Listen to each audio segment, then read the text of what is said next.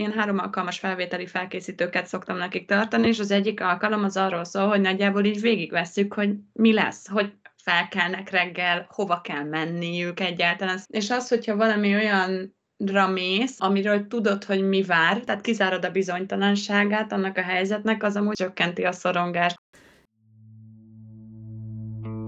Sziasztok, Mucsi Anna vagyok, ez pedig a Kedves Testem Podcast.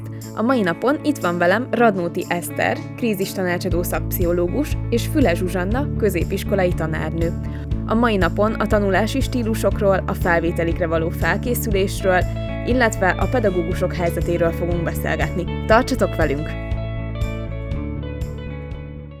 Alapból, ha kimondjuk azt, hogy tanulás, de ez csak az én véleményem, akkor annak már egy olyan negatív visszhangja van, nem csak a diákok egymás között, hanem úgy a közhangulatban is. Így az egész iskolában, hogy jaj, tanulni kell. Tudom, hogy mindig minden részben azzal jövök, hogy a szülőn múlik minden, de tényleg a szülő, szóval, hogy ha úgy megy iskolába a gyerek, hogy anyukája meg apukája már elsőben azt mondja neki, hogy fú, mi is utáltunk tanulni, gyűlöltünk iskolába járni, és tök felesleges, de kötelező, úgyhogy semmi elvárás, menjél, aztán majd te is úgyis utálni fogod, hát az echte utálni fogja. Szóval, hogyha ez a családi sztori is, akkor már alapból nagyon rossz esélyekkel indul a gyerek, és hogyha mondjuk a szülő úgy áll hozzá, hogy normál szintű elvárások, tehát azért nem túl magas, motiválja a gyerekét arra, hogy tök jó lesz, és hogy milyen perspektívák vannak mondjuk abban, akkor azért van rá lehetőség. Most nem azt mondom, hogy megszeresse, de hogy mondjuk ne legyen túlságosan nagy ellenállás benne, vagy utálat a tanulás iránt. Amúgy az is meghatározó, amit mondasz, hogy igen, annak van amúgy is egy ilyen negatív felhangja, meg hát nem is menő tanulni általában, szóval, hogy sokkal menőbb Xboxozni, meg minden ilyesmi. Hogy alapvetően szerintem már a kezdő hozzáállás, meg az otthoni hozzáállás is nagyon fontos, meg hát Anna is tök jó példa arra, hogy ugye apukája orvos, és hogy ő is orvos lett, és hogy azért az is tök meghatározó, hogy a szülők mennyire edukáltak szerintem, és hogy a gyerek mondjuk mennyire tartja szívügyének azt, hogy ő maga is az legyen. Igen. A szülői támogatásról is, hogy a szülő hogyan tudná támogatni a saját gyerekét tanulás terén. Velem nem tanul. Ja, ezt már megbeszéltük Eszterrel, hogy velünk nem tanultak a szüleink, és ez megmentette a kapcsolatunkat. Szerintem a legjobban, amivel segíteni tudják a szülők, nyilván azon kívül, hogy akinek kell azzal, meg akivel működik, azzal tanuljanak együtt. Nekünk annál jó volt, hogy nem tették. Azt hiszem az egészséges elvárások. És azért mondom, hogy egészséges elvárások, mert hogy szerintem kell, hogy legyenek a szülőnek elvárásai a gyerek felé. Szerintem az se jó, hogyha azt mondják, hogy olyan szép vagy, mindegy milyen jegyet hozol haza, csak érezd jól magad az iskolában. Hát érezze jól magát az iskolában, de azért mondjuk, ha lehet, ne bukjon meg mindenből, nem? Szóval, hogy azért így jó, hogyha van egyfajta egészséges elvárás, biztos mindenkinek van, vagy nem minden gyereknek, de hogy azért vannak ilyen gondolata, hogy mi lesz, és amikor azt mondja 6 éves Anna, hogy apa, én is orvos leszek, mint te, akkor azt mondjuk neki, hogy nagyon szuper Annácska, tök jó, és nem azt mondjuk neki, hogy ebből kitűnőnek kell lenned, mert az nem egy reális elvárás. Hanem ezzel tudunk a gyerekben egy ilyen egészséges önbizalmat is építeni, meg ilyen normális hozzáállást a tanuláshoz is, meg akár a motivációhoz is. Nyilván ez csak egy pici aspektusa, de szerintem szülőként ez az, ami ilyen nagy segítség tud lenni. Én, amit meg problémának látok a szülői támogatás részéről, hogy nagyon sok olyan diákom van, aki egyszerűen összetörik, hogyha ő nem kap 5-öst, hanem éppen 1-2 ponttal lecsúszik. A másik véglet meg az, aki elkezd velem alkudozni a gyerek, hogy de azt az egy szót nem tudja a tanárnő elfogadni, egy fél pont, vagy valami, vagy én lefelelek, én most azonnal, én lefelelek valamiből, csak legyen 5-ös. És ilyenkor elgondolkozom, hogy otthon hogyan állhatnak a szülők az ő tanulásához, és milyen elvárásokat támasztanak felé, hogyha ő mindent meg akar tenni annak érdekében, hogy 5-öst kapjon, illetve egy olyan diák, aki összetörik egy 4-estől. Sokszor az van, hogy nem is a szülői elvárása magas, hanem egyszerűen nem tanítják meg a gyereknek a kudarcoknak a viselését. 4-est kapott ez a gyerek, lehet, hogy a szülei abszolút nem azt várják el, hogy 5-öst kapjon, viszont nem tud mit kezdeni az őt érő esetleges kudarcokkal, mert nincs rá mintája, lehet, hogy a szülei se jók benne. Nyilván, amikor az ember szülő lesz, lehet, hogy ez nincs ott fenn a listán a fejébe, hogy kudarctűrésre kell tanítanom a gyerekemet. És szerintem ez is nagyon benne van, hogy csomó ilyen hasznos skillt nem tanítunk meg a gyerekeinknek. Én amúgy ezt átérzem, Zsuzsi, mert nekem gimiben nagyon sokszor volt olyan, hogy épp hogy lemaradtam az 5-ösről. Volt egy olyan évvége, én nagyon 5-ös akartam lenni. És azt mondta a tanár, hogy azért nem mondja meg, hogy ne bízzam el magam. Én meg ott álltam, hogy de hát engem ez tökre motiválna, hogy 5-öst kaptam, és hogy mennyit dolgoztam érte, és valaki 8 évig tanít téged, akkor beskatujáz az 5-es énednek. És abban a skatujában maradsz 12-ig, és nem tudsz abból kilépni, nem tudsz kitörni, pedig te közben nagyon sokat változol. És az lenne a szomorú, ha én 5. óta nem változnék, nem? Tehát akkor megragadok egy szinten. Sőt, hát az a másik volt, amikor érettségin éreztem, hogy milyen volt a vizsgateljesítményem, de a jegyem az meg nem azt tükrözte. De hát ezt nem az elmúlt 8 évet kell értékelni, hanem a mai napot. Ehhez kapcsolódik, ami eszembe jutott, hogy kezdő tanárként annyira nehéz a diáknak a papírra levetett teljesítményét nézni csak, és amikor meg látod a nevét a lapon, akkor nyilván eszedbe jut minden, amit vele ez idáig tapasztaltál, és nehezen tudsz elvonatkoztatni, és nagyon sokszor azt kívánom, hogy bárcsak ne látnám a nevet a lapon, és bárcsak ne ismerném fel az írását, hogy teljesen tárgyilagosan tudjam értékelni a teljesítményét. Valahol ez a világ, nem? Hogy emberek vagyunk mi is, és ránk is hatnak érzelmek, és ránk is hat a másik ember, és hogy értem, amit mondasz, meg amit te is mondasz, Anna, hogy ennek lehet negatív hozadéka, de ugyanakkor meg azért pont ez is készít az életre, nem? Lesz olyan, hogy a munkahelyemen azért nem fogják elismerni a munkámat, mert valakinek nem tetszik a fejem. Sose volt még ilyen. Nem tudod, miről beszélek, nem? Szóval, hogy valahol amennyire tök jó lenne néha egy ilyen mesterséges környezetet teremteni, annyira az iskola egy kis levetülése szerintem a társadalomnak is, meg a világnak is, és bizony, hát nekik is kell, hogy átéljék ezt, meg nekünk is kell, hogy reflektálni tudjunk saját magunkra, hogy attól még, hogy Janika mindenkit megver, ne azt értékeljem, hogy megver mindenkit, hanem azt, hogy lehet, hogy egyébként angolból egy zseni. Én egyébként az egyetemen tanultam ezt meg nagyon, hogy kanszítek, hogy de miért kell ennyi stresszt rárakni a hallgatókra, meg miért kell ennyit stresszelni egy vizsgán, bla bla bla. És aztán, amikor elkezdtem dolgozni, így realizáltam, hogy ennek oka volt, hogy engem kondicionáltak a stresszhez. Hogy amikor ügyelek, akkor is ugyanez, sőt, még nagyobb stressz meg lesz. Aztán hát, aki megtanulja kezelni a stresszt, az jobban jár, aki meg nem, az kevésbé. Eszembe jutott, hogy én ma irattam 9-esekkel röpdogát. Mondták egy páran, hogy tanárnő be tudna rakni valami chilles zenét, mert hogy ez tökre megnyugtatna minket, mert én amúgy, amikor ilyen pármunka vagy csoportmunka van, és érzem, hogy azért nem akar elkezdeni beszélni, mert én akkor figyelek, akkor én beszoktam rakni egy zenét, és beraktam. Tehát én még a 9-eseknek, a bejövőknek így a lelkét kicsit még úgy óvom, hogy még úgy szokjanak bele az új környezetbe. De Zsuzsi, mondd már el, milyen tanárként röpdogát iratnéd? Ezt annyira szeretném tudni. Nagyon izgalmas, mert mindig tanulok a gyerekektől. Azért, mert hiába mondom el, hogy nézd, így mutatom neked, így néz ki a röpdoga, látod? 4 feladat van. Annyi idő áll rendelkezésre, amennyit szeretnél, stb. Kiosztom, de úgy, hogy lefordítva, és akkor én mindig a végén szólok, hogy na most fordíthatod föl. És akkor jönnek ezek a kérdések, hogy de tanárnő, az a szó mit jelent? De tanárnő, akkor most még mennyi perc van? Meg tanárnő, az a kép így micsoda, meg mit jelent? Tehát így záporoznak a kérdések. És ezzel én, megmondom őszintén, tanulok, hogy a következő röpdogánál, vagy bármilyen számonkérésnél, majd én mit vegyek figyelembe. Viszont a röpdoga iratásnak ugye az is a következménye, hogy ezt ki kéne javítani. az már egy kis negatívum is, hogy nekem akkor abból kell állni mondjuk a hétvégémnek, hogy javítok, mert hétfőn, ha bemegyek első órára, mi lesz az első kérdés? Tanárnő, kijavítottál dolgozatokat?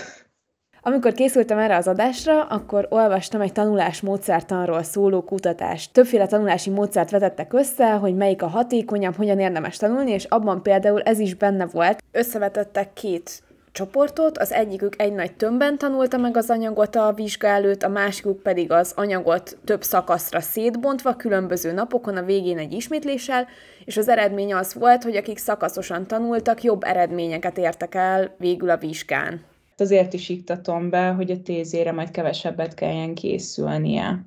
Illetve a szülő mellett még nagyon sok múlik a tanárokon is. Tehát, hogyha én nem vagyok jó fej vele, és nem kedveltetem meg az én személyemen keresztül is azt a tárgyat, akkor én várhatom tőle, hogy ő mikor kezd el tanulni. Mert ha már eszébe jut, hogy én hogy leszóltam, meg hogy ráförmettem, akkor azt negatív élményként fogja megélni. De ez a megalázás, ez olyan rossz, felnőtt fejjel, ha ezekre visszagondolok, akkor felfogom, hogy ez az egész helyzet nem rólam szólt, hanem arról, aki megalázott, de valljuk be, ott ez egy aláfölé rendeltségi viszony, mert ott van egy nálad minimum 20 évvel idősebb tanár, akit neked tisztelned kell, mert hát ő a tanító néni, vagy ő az osztályfőnök.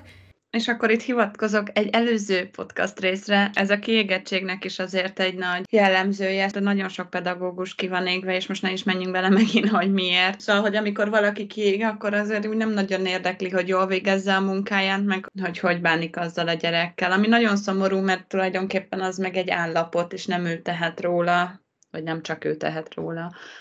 Viszont azt nem értem, hogy akkor, ha esetleg megbánja a tettét, vagy észreveszi legalább azt, hogy ő akkor abban a pillanatban nem a gyerekre volt mérges, hanem akár önmagával nincsen rendben, akkor miért nem mondja azt a gyereknek, hogy ne haragudj, hogy megbántottalak? Hát mert szerintem a magyar társadalom az nem egy ilyen egyenrangúságra alapuló társadalom, hanem kicsit még mindig hozzuk azt a kommunizmusbéli formát, ahol van a családfő, és vannak a gyerekek, meg van az osztályfőnök, és vannak a gyerekek. És akkor ott nincs olyan, hogy egy magasabb hierarchikus szinten lévő bocsánatot kérjen a másiktól, hanem ott körmösök vannak, meg magyarópálca van. Most már szerencsére ez nem, de hogy akkor átvitt értelemben van az.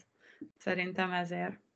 És tök érdekes, hogy én például tökre bírom azt, amikor a gyerekek engem kijavítanak, és jól javítanak ki, vagy valamire felhívják a figyelmemet, hogy tanárnő, ez most tényleg így van, mert ön azt mondta, hogy...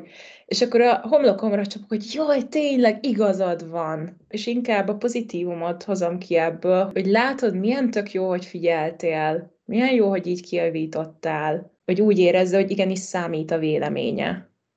Ugyanebben a kutatásban vizsgálták azt is, hogy a szövegkiemelőnek a használata mennyire hatásos. Azért ez egy eléggé trendi dolog manapság, nekem is volt legalább 5 szín az egyetem alatt, mindegyik különböző jelentéssel bírt, és azt hozták ki, hogy ez valójában annyira nem is hatékony. Amíg el nem kezdtem gyerekekkel dolgozni, lehet, hogy én voltam lemaradva, és csak nem figyeltem oda az órákon, de hogy én így nem is tudtam róla, hogy van olyan, hogy különböző tanulási stílusok. Szerintem most még mindig nagyon az a bevett, hogy ez a frontális oktatás, hogy tanár elmondja a dolgokat, te leírod a füzetedbe, hazamész, bemagolod a füzetből, jó esetben elolvasod a könyvet, de az már nem is olyan biztos, és utána bemész az iskolába, visszamondod a tanárnak, és nagyjából 2 óra múlva semmire nem is emlékszel belőle. Egyrészt sok az anyag, és másrészt meg nem biztos, hogy az a te tanulási stílusod. Hogy van egy tanulási stílus kérdőív, mert hogy létezik 5 tanulási stílus. Meg szoktak lepődni, hogy úristen, neki az a tanulási stílus, hogy ő mindig úgy tanult, hogy a tanár leadta az anyagot, ahogy az előbb végigmondtam, és igazából kijött, hogy neki a tanulási stílusa az, hogy ő vizuális típus, és neki az segít, hogyha ő erről videókat néz. És akkor elkezdenek erre átállni, és így ugrik meg a teljesítményük, mert hogy eddig nem úgy tanultak, ahogy nekik jó lett volna. És ugye erre így nem nagyon fektetünk egyáltalán hangsúlyt. Vagy hogy ez nincs is szerintem a köztudatban most még jelenleg. Na, akkor helyezzük köztudatba, milyen tanulási stílusok vannak. Vizuális, ugye, hogyha lát valamit, akkor jobban megjegyzi, és mondjuk a szövegkiemelőzés például pont egy ilyen dolog. Szerintem valakinek hatékony, aki mondjuk pont ilyen mozgásos, ami azt jelenti, hogy mondjuk egy tananyaghoz kötsz egyfajta mozgást. Én például abszolút ilyen vagyok, nekem minden tananyaghoz megvan a saját mozgásom. Googolgatok, meg sétálgatok, meg mit tudom én, ilyen dolgaim vannak. Van auditív, ugye, akik hallás alapján tanulnak jól, van mechanikus, akik a magolósok tulajdonképpen, akiknek az beválik, szóval, hogy ők meg tudják mondjuk úgy jegyezni. Van társas, akik egymással tudnak jól tanulni, vagy a szülővel akár, tehát csoportban. Van a csend, akiknek az a legjobb, hogyha senki nem szól hozzájuk, ők se szólalnak meg, és csak magukba mormolják, végig gondolják, szóval, hogy nem mondják mondjuk föl akár saját maguknak, és azt hiszem ennyi. Zsuzsi, te melyik vagy? Pont most gondolkoztam, hogy szerintem én a társas vagyok. Mi is egyetemen volt egy ilyen tárgyunk, hogy angol fonetika, amivel azt tanultuk, hogy miért úgy ejtjük az angol szavakat, ahogy. És képzeljétek el, hogy ennek vannak szabályrendszerei, mint hogyha ilyen matek szabályokat kellene betanulni. És én mindig leültem egy barátnőmmel, és együtt tanultuk, így folyamatosan felmondtuk egymásnak, és nekem ez nagyon sokat segített, illetve megmondom nektek őszintén, hogy én még egyetemen is, például édesapámnak azt segítségét kértem angol-amerikai történelemnél, mert egyszerűen ez a mechanikus stílus, ez nagyon nem feküdt nekem. Képzeljétek el, hogy én borzalmas voltam töriből, szerintem egy kb. 3-as volt a tudásom, Hitlernek meg a Sztálinnak kevertem, hogy ők mit csináltak, nagyon gáz volt, és 5-ös lettem egyetemen angol-amerikai töriből, és tök büszke voltam magamra. Szóval én biztos, hogy ez vagyok. Anna, te? Én a vizuális, az 100%. Én mindenből flowchartokat készítek, folyamatábrákat. Gyógyszertan szigorlatnál én azzal töltöttem egy fél délutánt, hogy egy ilyen hatalmas ábrát összeraktam, hogy hogyan mennek ott a neurotranszmitterek, meg melyik gyógyszer hova hat, és akkor átjött barátom, és mondta, hogy de Anna, te hogy csesztél el ezzel ennyi időt, hát haladnod kellett volna a tételekre, és ő nem értette, hogy én ezzel megtanultam azt az 5-10 tételt, hogy ezt megcsináltam. Meg én sok videót nézek. Nekem a társas tanulás az csak és kizárólag akkor jön be, ha valami nagyon-nagyon unalmas és száraz dolgot kell megtanulni, hogy akkor kérdezgessük egymást, mert akkor tuti elvicceljük, nyilván érzelmek keletkeznek, ezért jobban elraktározódik. És mondjuk amikor rájöttem, hogy az anatómiát ezt nem úgy kéne tanulni, hogy magolom, hogy ez az, ez meg az, meg amaz, meg amaz, hanem így, ha már 3D-ben tudom a fejemben forgatni a testet, akkor jó. De akkor sem 100%, de akkor már úgy tudom, hogy egymáshoz képest hogy helyezkednek el, és sokkal könnyebb, ha elképzelem, mint hogyha bemagolom a hasfalnak a rétegeit. Én azt látom, hogy nálunk van egy-két olyan tanár, aki úgy próbál meg tanítani, hogyha így észreveszi valakiken, hogy egy csoportba tartoznak, tehát egy például tanulási stílusuk van, akkor így összeülteti őket, és akkor együtt csinálják például az órai feladatot, és működik náluk, mert hogy annak az adott csoportnak az a stílusa, és ők tök jól egymásra tudnak hangolódni, meg hát megint csak a szülők, de hogy én például onnan tudom, vagy én onnan tanultam meg, hogy milyen tanulási stílusom van, hogy anyukám, aki orvos, és szerintem tudja saját magáról, hogy milyen stílusa van, mert hogy neki is rá kellett jönni az egyetemen. Nem tudtam, hogy ezt csinálja, de hogy így visszagondoltam rá felnőtt fejjel, végigpróbált rajtam mindent. Szóval az én szobám az úgy nézett ki, hogy tele volt ragaszgatva a szorzótáblával, meg mindmappekkel, pedig 2012-ben végeztem, szóval viszonylag régen ahhoz, hogy ilyenek így előtérbe legyenek, és hogy nagyon próbálkozott ezzel, és én így lassan rájöttem magamtól, hogy ja, akkor én ez vagyok, vagy nekem ez válik be. És ő ezzel például nekem így tök sokat segített, hogy így rávezetett. Én gimiből főként arra emlékszem, hogy a tanár áll a táblánál, mondja az anyagot, mi vagy jegyzetelünk, vagy ő ír közben a táblára, és másoljuk a jegyzetet, és ahogy hallom, azért ez nem sokat változott az utóbbi időben. Ami kötelező kerettanterv van, meg nem tarthatsz egy filmnézős órát, mert akkor már le vagy maradva. Ezt biztos, hogy te jobban látod, Zsuzsi, csak én ezt inkább azt látom, hogy ezzel folyamatosan küzdenek. Mi nyilván próbáljuk mondjuk ezt pusolni, hogy problémafókuszú legyen, akár a tananyag is olyan legyen, ami hasznosítható, és mellette meg ott van a kötelesség, meg a kötelezettség. Ezt a kettőt nehéz szerintem összehozni. Minden változik körülöttünk az elmúlt 20-30 évben, és az iskolának a környezet környezete, amiben tanulnak, az meg semmit nem változott. A lehetőségek változtak, hogy már vetítek, meg kijön a táblához, a táblát így nyomkodja, de ugyanúgy ül, áll, párban, csoportban dolgozik, és igen, amit ezt itt te is mondtál, hogyha én nézek egy filmet, akkor már is nem maradtunk az anyaggal. És neki most az új nemzeti alaptanterv szerint a diákokat 12-es korukra el kell juttatni egy B2-es angol vagy német nyelvi szintre. Mindenkit.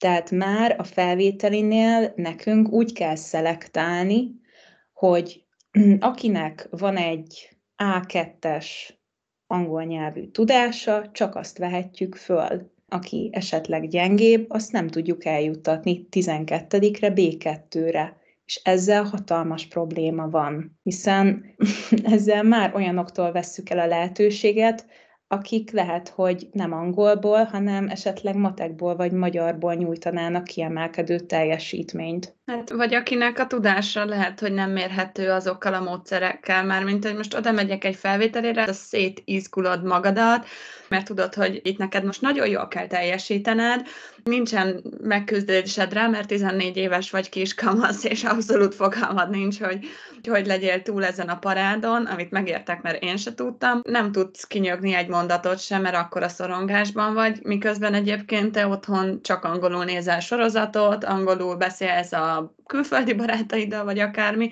Igen, mi ezt megpróbáltuk úgy áthidalni a tavalyi szóbeli felvételiken, megpróbáltuk megnyugtatni, megmondtuk neki, hogy nincsen semmi baj, nyugodtan vegyen mély levegőket, mi nem fogjuk itt bántani őt, bármelyik részét újra kezdheti, ha szeretné, és megadtuk neki a lehetőséget arra, hogy olyan témákról beszéljen, ami hozzá közelebb áll. Mi is ezt, ugyanúgy, ahogy te is mondtad, betudtuk annak, hogy izgul, és nem tud ezzel a helyzettel megküzdeni. Hát meg az nagyon nagy nyomás, hogy egy lehetőséged van, szóval az érettségi is az, hogy ha ott bukta, akkor egy évig te így parkolópályára teszed magad, vagy választasz egy másik utat. Hogy a gyerekek úgy mennek felvételizni, most majd februárban, hogy soha életükben nem hallottak arról, hogy mi lesz ott. Én 3 alkalmas felvételi felkészítőket szoktam nekik tartani, és az egyik alkalom az arról szól, hogy nagyjából így végigvesszük, hogy mi lesz, hogy felkelnek reggel, hova kell menniük egyáltalán. És az, hogyha valami olyan mész, amiről tudod, hogy mi vár, tehát kizárod a bizonytalanságát annak a helyzetnek, az amúgy csökkenti a szorongást. Igen, ezzel teljes mértékben egyetértek, és annyira rossz az, hogy mi, akik vizsgáztatjuk ezeket az egyéneket, mi nekünk nincsen arra időnk, hogy mindenkit egyenként hozzászoktassuk ahhoz, hogy ő mindjárt vizsgázni fog. Mert szorít az idő, hogyha nem pörgetjük a gyerekeket, ez is annyira durva, hogy pörgetni kell a gyerekeket, a vizsgázókat, akkor nem érünk este 6-ig a végére. Én, mint mélyen empatikus ember, én borzalmasan éreztem magam tavaly a felvételin.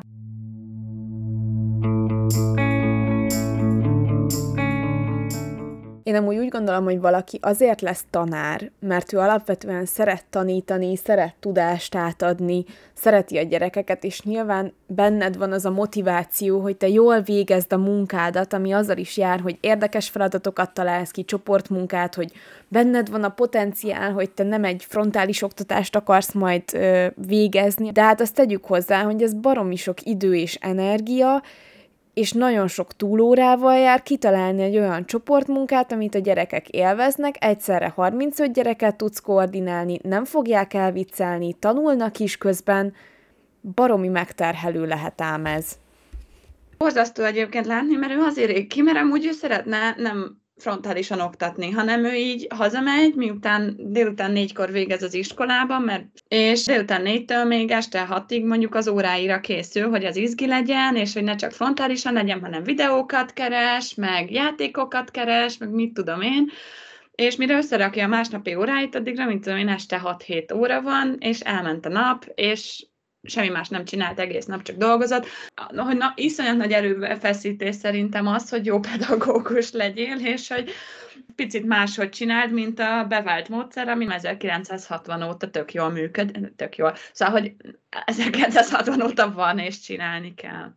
Igen, és teljesen így magamra ismertem, mert előző évben, szeptember-októberben én is ilyen kiégéssel küzdöttem, pont ezért, mert előtte ugye Covid volt, félállásban voltam, és akkor jött a nyers valóság, és az volt a durva, hogy akkor csinálok csak jó órát, hogyha 7 nappal rátéve a sulival foglalkozom, akkor hol van a magánélet, hol húzzam meg a határokat, meddig foglalkozzam vele, vagy az iskolai időn túl még akkor mennyit szenteljek a munkára. És nagyon sok időbe telt, mire rájöttem, hogy én nekem hol kell meghúzni a határt, és hol az elég, és mennyire tegyek be pluszt az óráimba, hogy azt még én is bírjam, és a gyerekeknek is élvezhető legyen. Hát arról meg ne is beszéljünk, hogy ez egyébként túlóra, ami gondolom sehol se lesz kifizetve. Hát ugye ebben az a nehéz, hogy a pedagógus munkaideje hivatalosan úgy van, hogy nem tudom, 24 órában van az iskolában, 16-ot készül amúgy, és ez a 40 órás állás, csak mondjuk 40 óráért 130 000 forintot keresni sehol sem reális. Ez az egyik probléma. A másik, hogy az soha nem 24 óra az iskolába, szerintem, vagy ahogy én látom, és soha nem 16 óra az iskolán kívül, és akkor így hirtelen lesz egy nagyon jó 60 órás időszak. Szóval, hogy hivatalosan nem túlóra, mert hogy ugye kéne otthon is dolgoznod, de gyakorlatban meg mégis az lesz, csak az már az a láthatatlan munka. Én nagyon ezt látom, és azért meg hát senki nem fog túlórát figyelni. Amúgy se fizetnek túlórát, de hogy azért meg különösen nem.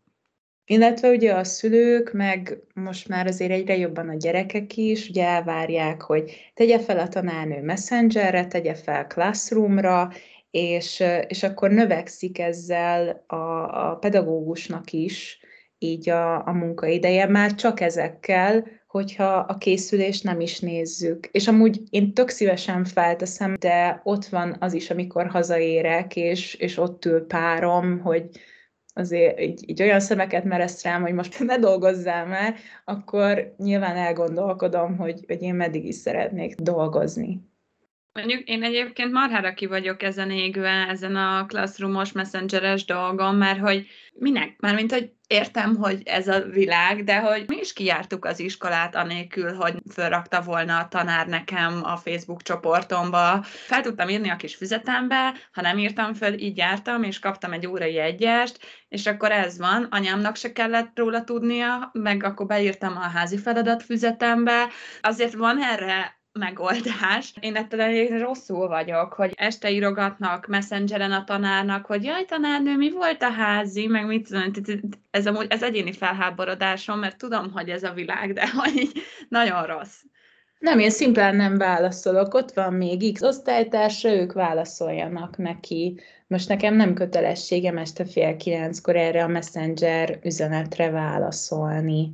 Tehát, hogy ezt azért az embernek is saját magának kell tudnia, hogy hol vannak a határai. Nagyon-nagyon egyetértek, és én nagyon sokat buzdítom erre a pedagógusokat, akikkel dolgozom, nem kell azokat megnyitni, de én azt teszem észre, hogy így tökre erősítik a szülők is, meg hát a fizetés is, ezt az imposztor szindrómáti tanárokban, hogy alacsonyan vannak fizetve, ugye annak van egy olyan üzenete, hogy amit te tudsz, az semmit nem ér. A másik pedig, hogy ugye nem tudom, ha biztos végignéztétek a komment szekciókat, nem tudom, pedagógus fizetésemelés, minek? 3 hónapos nyári szünet, úgyse tanít semmit a gyereknek, kiégek tőle. Ezt kapod mindenhonnan, és azt érzed, hogy te nem teszel eleget azért az 5 forintért, amit dolgozol kb., meg beleszívódik, hogy akkor ők nem is elég jók, akkor nem dolgoznak eleget, simán átcsúsznak abba, hogy elkezdenek este válaszolni. Ez nagyon gyakori.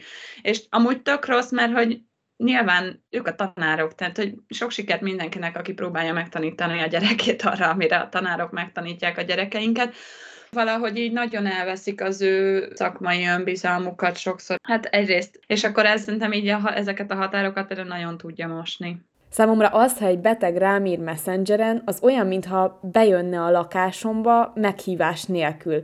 Ez az én privát szférám, ami az általam szeretett embereknek van fenntartva, és kérlek, hogy ide ne.